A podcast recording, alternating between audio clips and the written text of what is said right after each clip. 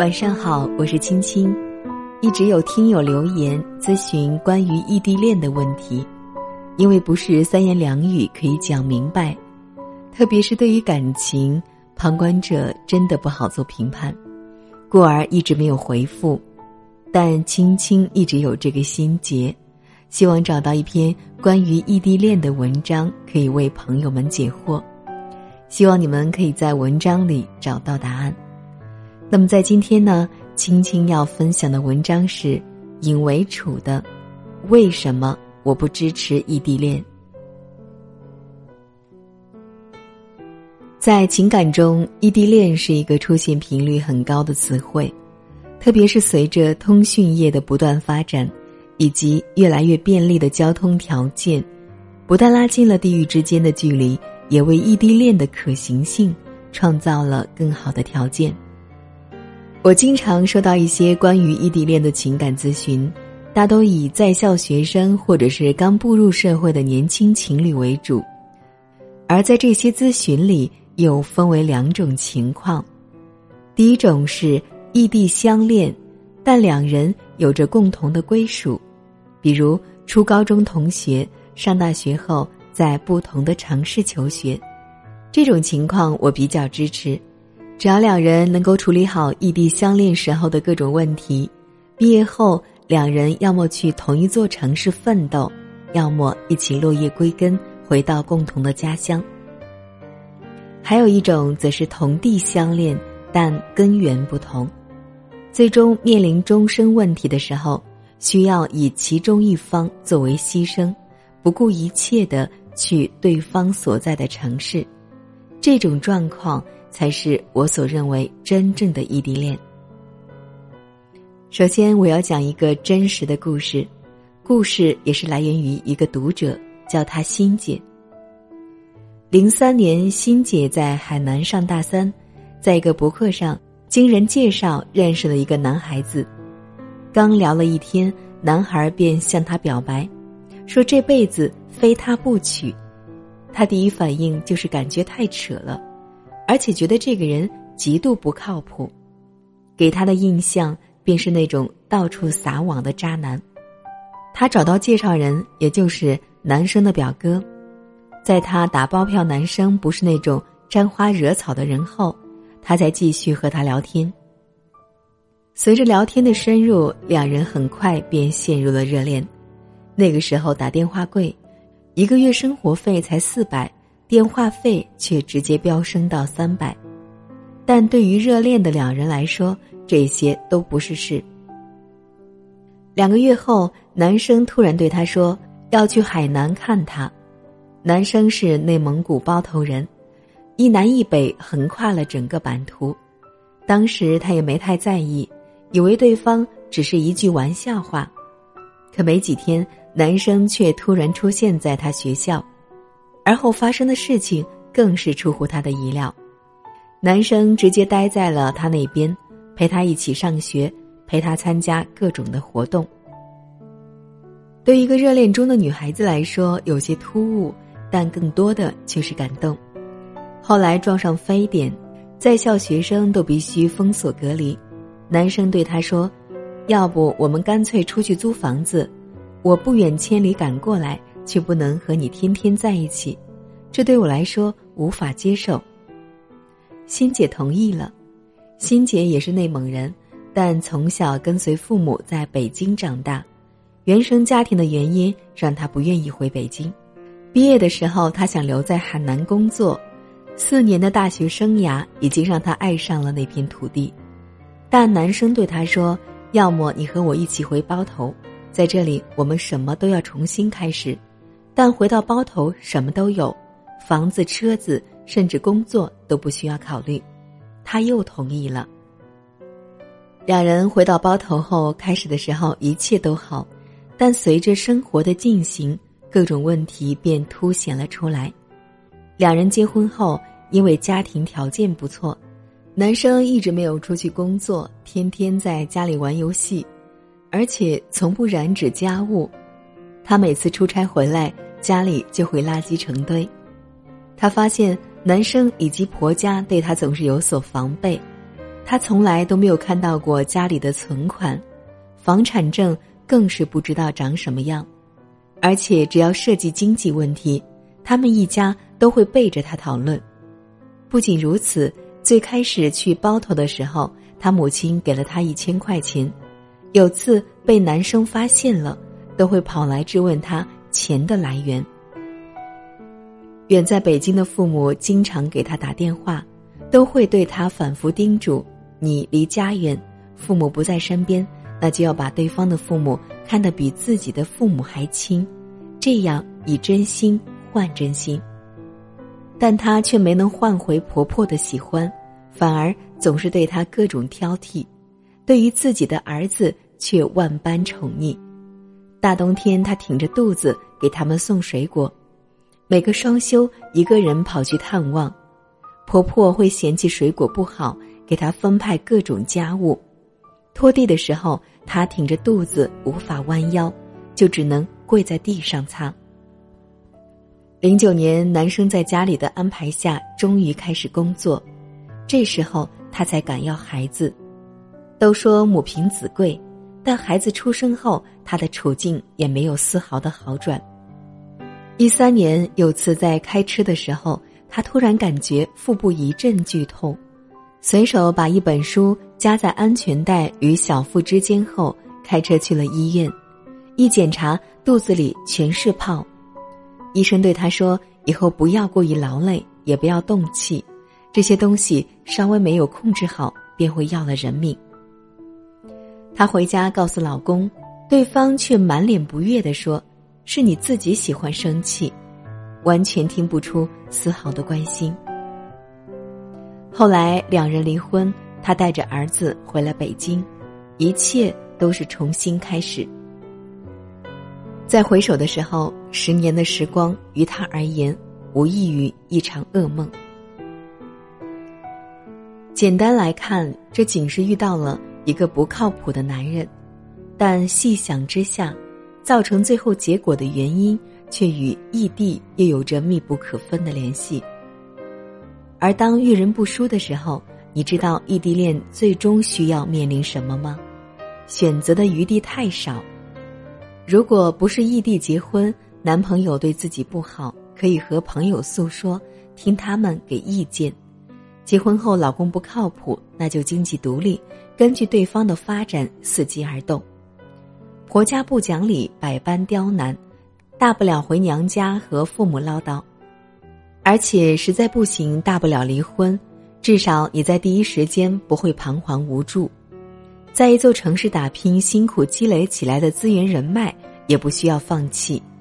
对于青春不在的人来说，一份好的工作与事业绝对可以让人安身立命，也足以支撑你更快的重新开始。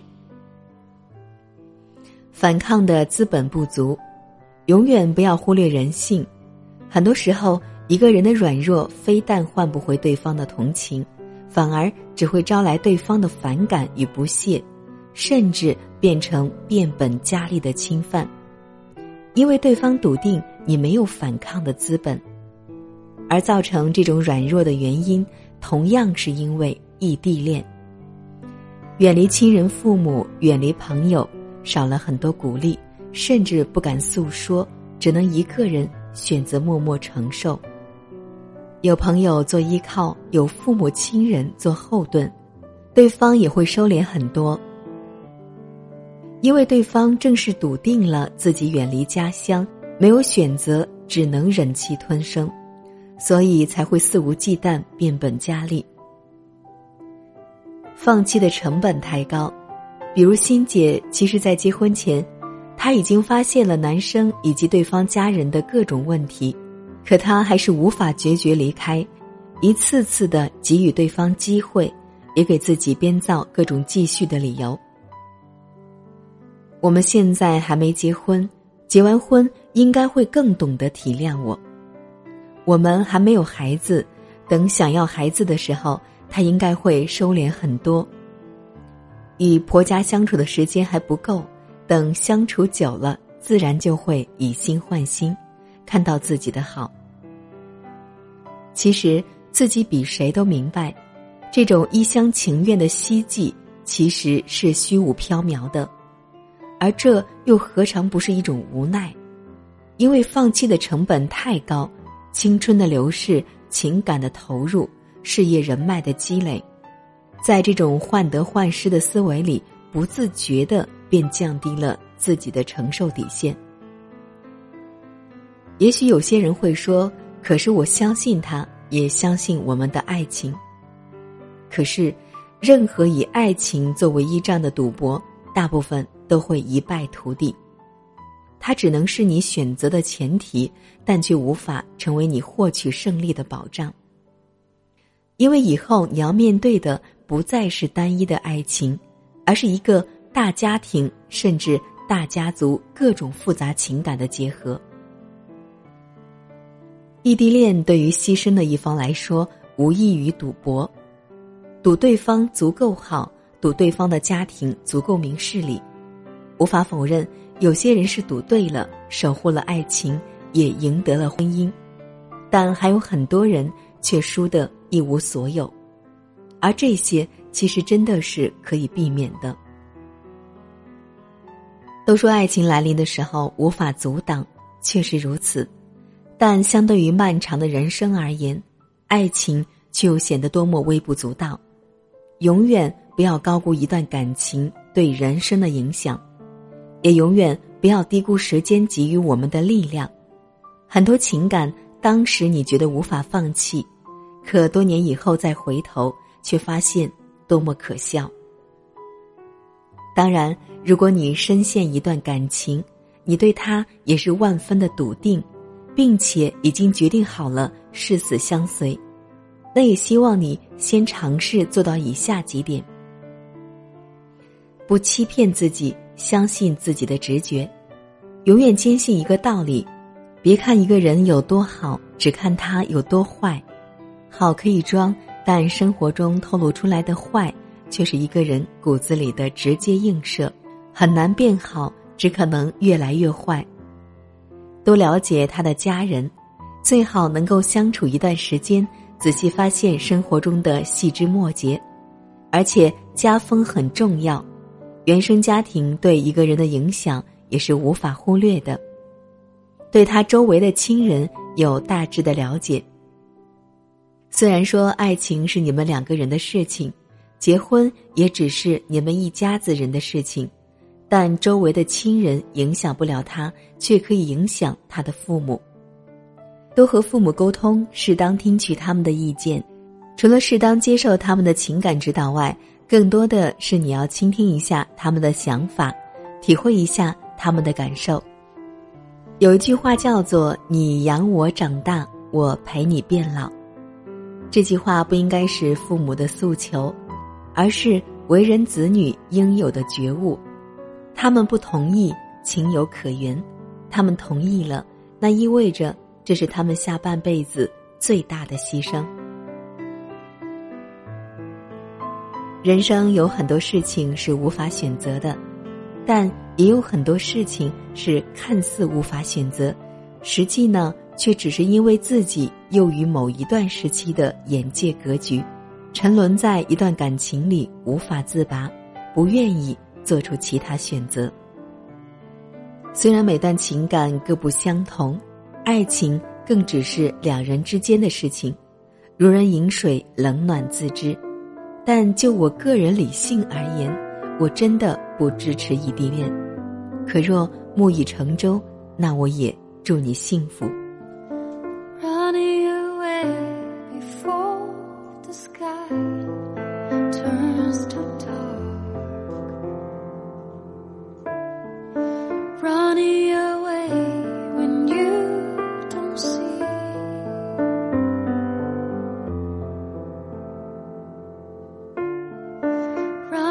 轻轻相信，也有很多异地恋现在过得很幸福。事事无绝对，总之呢，感情就是要去经历。只是谈到婚姻的话，真的是要慎重。希望青青今天分享的文章可以帮到你。好了，今天的文章分享就到这里了，感谢你的守候聆听，晚安。